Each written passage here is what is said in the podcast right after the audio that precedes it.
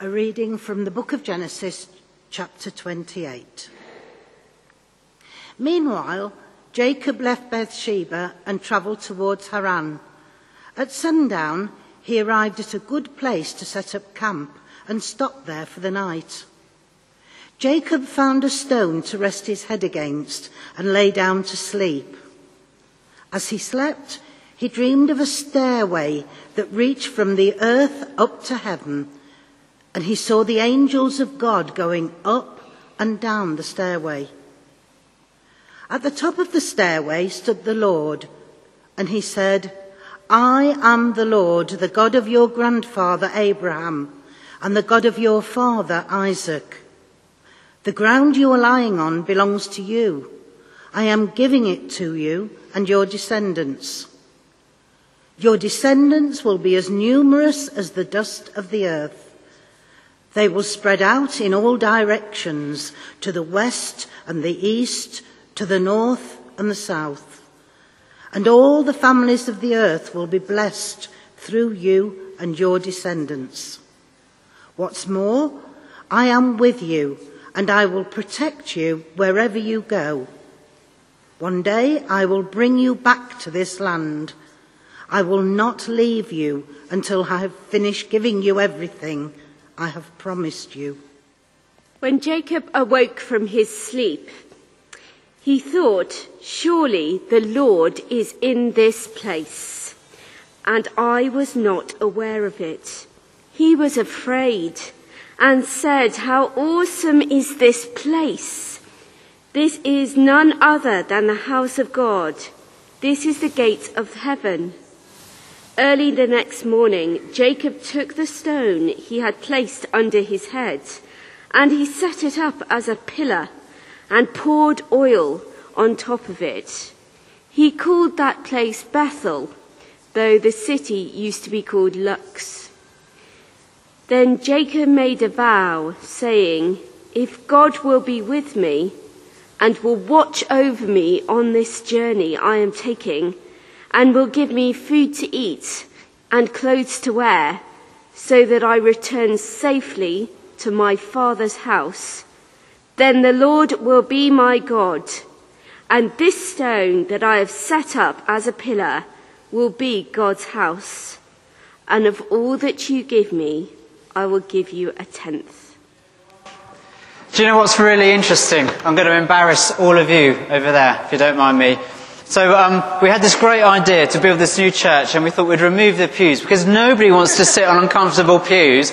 Every week there's like a whole gang on the pews over there. So uh, I'm glad we uh, uh, uh half a million went into these uh, chairs. So no, you you relax. We get those cushions underneath. So and so if you're wondering what the youth are doing in here, um, the idea is that they have a little. They're going to do like a service review after with Claire over pizza. So we're going to get uh, their viewpoint on what they think about the service. It's quite good, isn't it, really? Now, some of you adults are wishing, yeah, I'd like, I'd like to get in on that, wouldn't I? But, um, yeah, yeah, under 18s only. But also, there are other, t- Dan's looking in the zone there. The other task is, is that they have to text me certain words that I have to get into my little 10 minute sermon, okay? And so if you're an adult here and you think bacon, you think you can pick out um, baguettes, you can think of the word that I may have slotted in that the youth, nice and warm in here, have said, uh, then um, you get a prize. You get to have the cakes or something like that. Is that okay? Has everyone got that? So, so my phone is going off. It's going off. It's, um, it's young people today, always on screens. Uh, so um, I'm doing all right. Only another 1,467 seconds to go, and the service will be done. So, right. So, um, so we're doing this little series, as you know, on the road. Blah blah blah blah blah. And we looked at uh, a couple of sessions we've looked at over the last few weeks have been. Uh, we looked at the idea particularly that, that um, God can't move stationary feet. Okay? God can't move stationary feet. And we looked at a number of situations where as people started doing something for God, they literally they were moving their feet. God intervened and God changed their course. So we looked at Saul a little bit. He was on the move doing stuff, just killing people as you do. Um, but he was on the move and God changed his direction. And the others we looked at, I can't remember at the moment, but they were all on the move. and the Philip and the Ethiopian last week on the move. And as they moved, God directed them. And so we thought a little bit about guidance. That often we kind of sit still and pray, you know, God, what do you want me to do in my life? What college do you want me to go to? What GCSE should I do? What A level should I do? What should I do in my retirement? And, and actually, what we discover in the Bible is that as you start doing something, God moves you. As you sit there and worry about it and, and kind of have an angst decision moment, which I'm in full sympathy with, it's very hard for God to guide you. But once your feet start moving and tapping and dancing and you're like someone from Strictly Come Dancing, at that point, God uh, begins to move you. God begins to do some stuff. So, but here's my question though. What happens, all the people we've looked at so far in the New Testament have roughly been, apart from Paul, uh, kind of been doing good stuff, really. You know, they kind of think they're doing what God wants them to do. What happens though if you're on the road and you think or you experience you're on the completely wrong road? You just, you know, you've gone the different way, I don't mean, you know, than your sat nav. You've gone completely the different road that you thought God would have you go on. And you think actually, you're not just kind of happen to be on the wrong road with God. You, you actually know what God wanted you to do you know, for argument's sake, let's say he wanted Freddie to become an ordained priest in the Church of England, as an example, but you willfully refuse to do that, and you stay acting forever, and you make millions, and in the end you end up paying for the repair of the church. So it kind of works out. But what happens, what happens if actually the road you're taking like Jonah, who went in the completely opposite direction from God, what happens? Does God still guide you? Will He still kind of make use of your life? Will He still do something with you? In other words, when I was growing up, I used to think that kind of the, the will of God was like this really small, narrow path, you know, thanks to that one thing that Jesus said. You know, that really small, narrow path, like a kind of country road that you kind of like squeeze in and out, and it's really difficult and what I'm discovering is that God's will is a little bit wider than that, a little bit bigger. And actually, I'm discovering life's more like spaghetti junction, isn't it? You, you got just presented with so many options, and you're not sure what to do, and you don't know where God's kind of leading you and taking you. Well, what happens if the kind of M, you go down the M5 the wrong way? You know, will God still, metaphorically speaking, will God still guide you? Well, the great thing is, this passage today in Jacob, Jacob is on the run from God. He's annoyed his brother. He annoys everybody, Jacob, basically, and he's on the run from God, and he's on the run from his brother. He's going completely in the wrong direction. And yet, what happens? Clue's already been given. God meets him, and God encounters him. How exciting is that? How encouraging is that? That you can be doing completely the wrong thing and, and, actually willfully almost kind of pottering away from God, but God still meets you and still encounters you. You can have those moments where you think, I'm really not sure if I'm doing the right thing here. Or you can have moments where you dare to think, I'm really not sure if I want a bacon baguette or not. But you'll find uh, that even in those moments, God uh, will guide you, that God will meet you and he met Jacob. And when he met Jacob, two things happened that were really interesting. His pillar, remember he set up a pillar? A pillar became a pillow.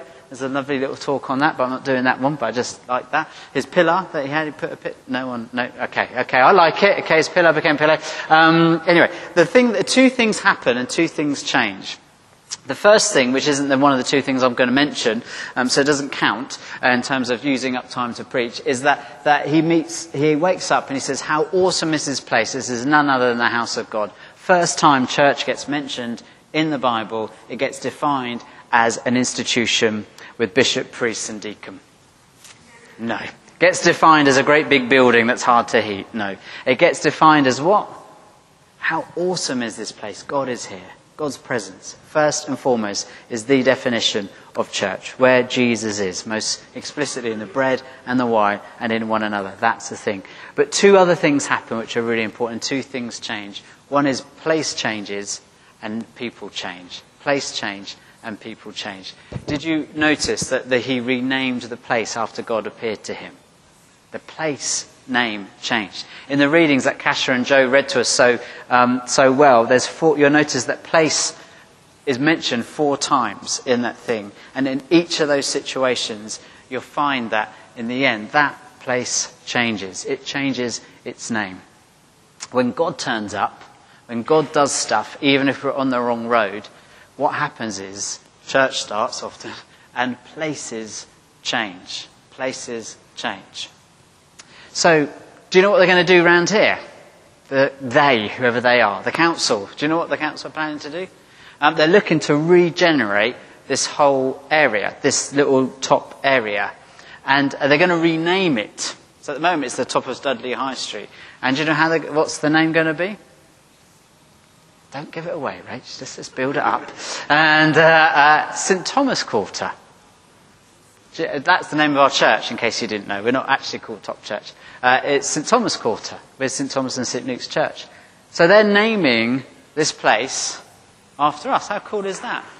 Well, I liked it anyway. I thought it was a, I, I thought I'd take that as a sign. I, you know, I'm desperate. I'd have that. Uh, you know, but it's a sign that cha- places change. I remember, I think I've told you a story. My um, dad was the head teacher. He was actually the head teacher of the school I went to, not, not the wisest of moves, but it worked out all right in the end.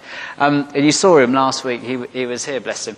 Um, and I cannot recount the number of stories I had, the number of stories I heard from my mates who weren't the most well behaved uh, people, who went to see my dad thinking they'd get in a real, a real trouble, uh, but actually came out quite changed and impacted because he had listened to their story. And the incredible thing about that school, it's called Christ Church School back in the day North Finchley, was through my dad's influence and through the appointment of great staff, the place changed. It was a failing school as you all know, you never take over a successful school anyway, because it can only go downhill. But it was a failing school, and he turned it around and became a successful school. The community, the place changed. When Jacob encountered God, when God's presence comes, places change. And the second thing and last thing um, that changes you know, it'd be lovely to sort of say this with a saxophonist in the background. Do you know what I mean? It would just add to the, um, uh, the, the, atmosphere. And, and, this is really where the fun begins. The second thing that uh, changes um, is Jacob. His whole view of the world changed. So picture Jacob as we meet him. He's running around. He's just had some pot noodles, and he's running away from his uh, brother.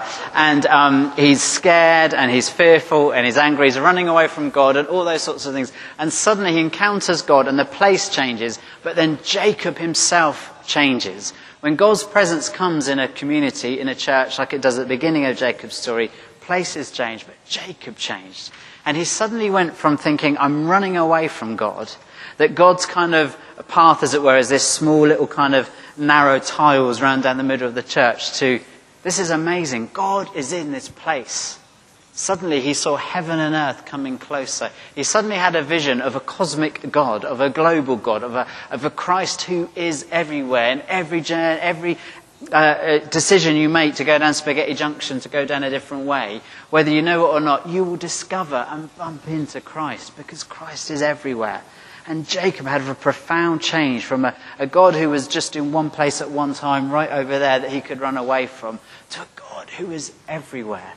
And suddenly his future was still anxiety driven a bit, but still much more full of peace and goodness because he realized there was no God forsaken places on earth. And he could have confidence to go forward and make that change. And that's kind of like what church does, in a way, isn't it? That's what church does. We want to change places. We've recently become a, a BMO, which is called a Bishop's Mission Order.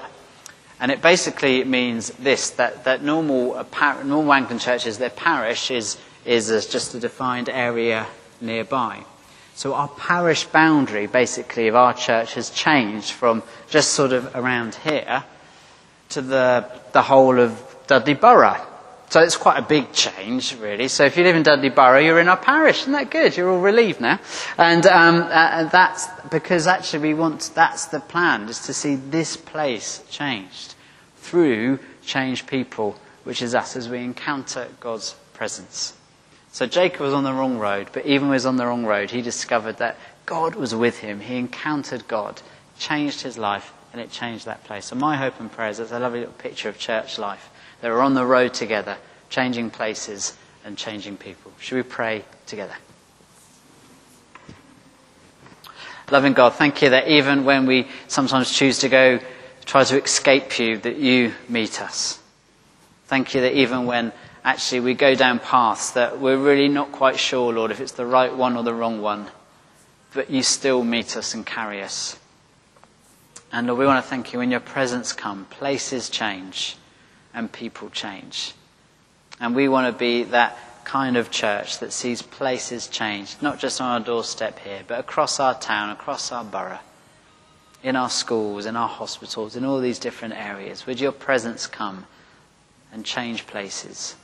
But we want to be changed people, or we recognize that we're a bit of a mess most of the time. Just keep changing us, that we might reflect more and more the love of Christ. We ask this in your name. Amen.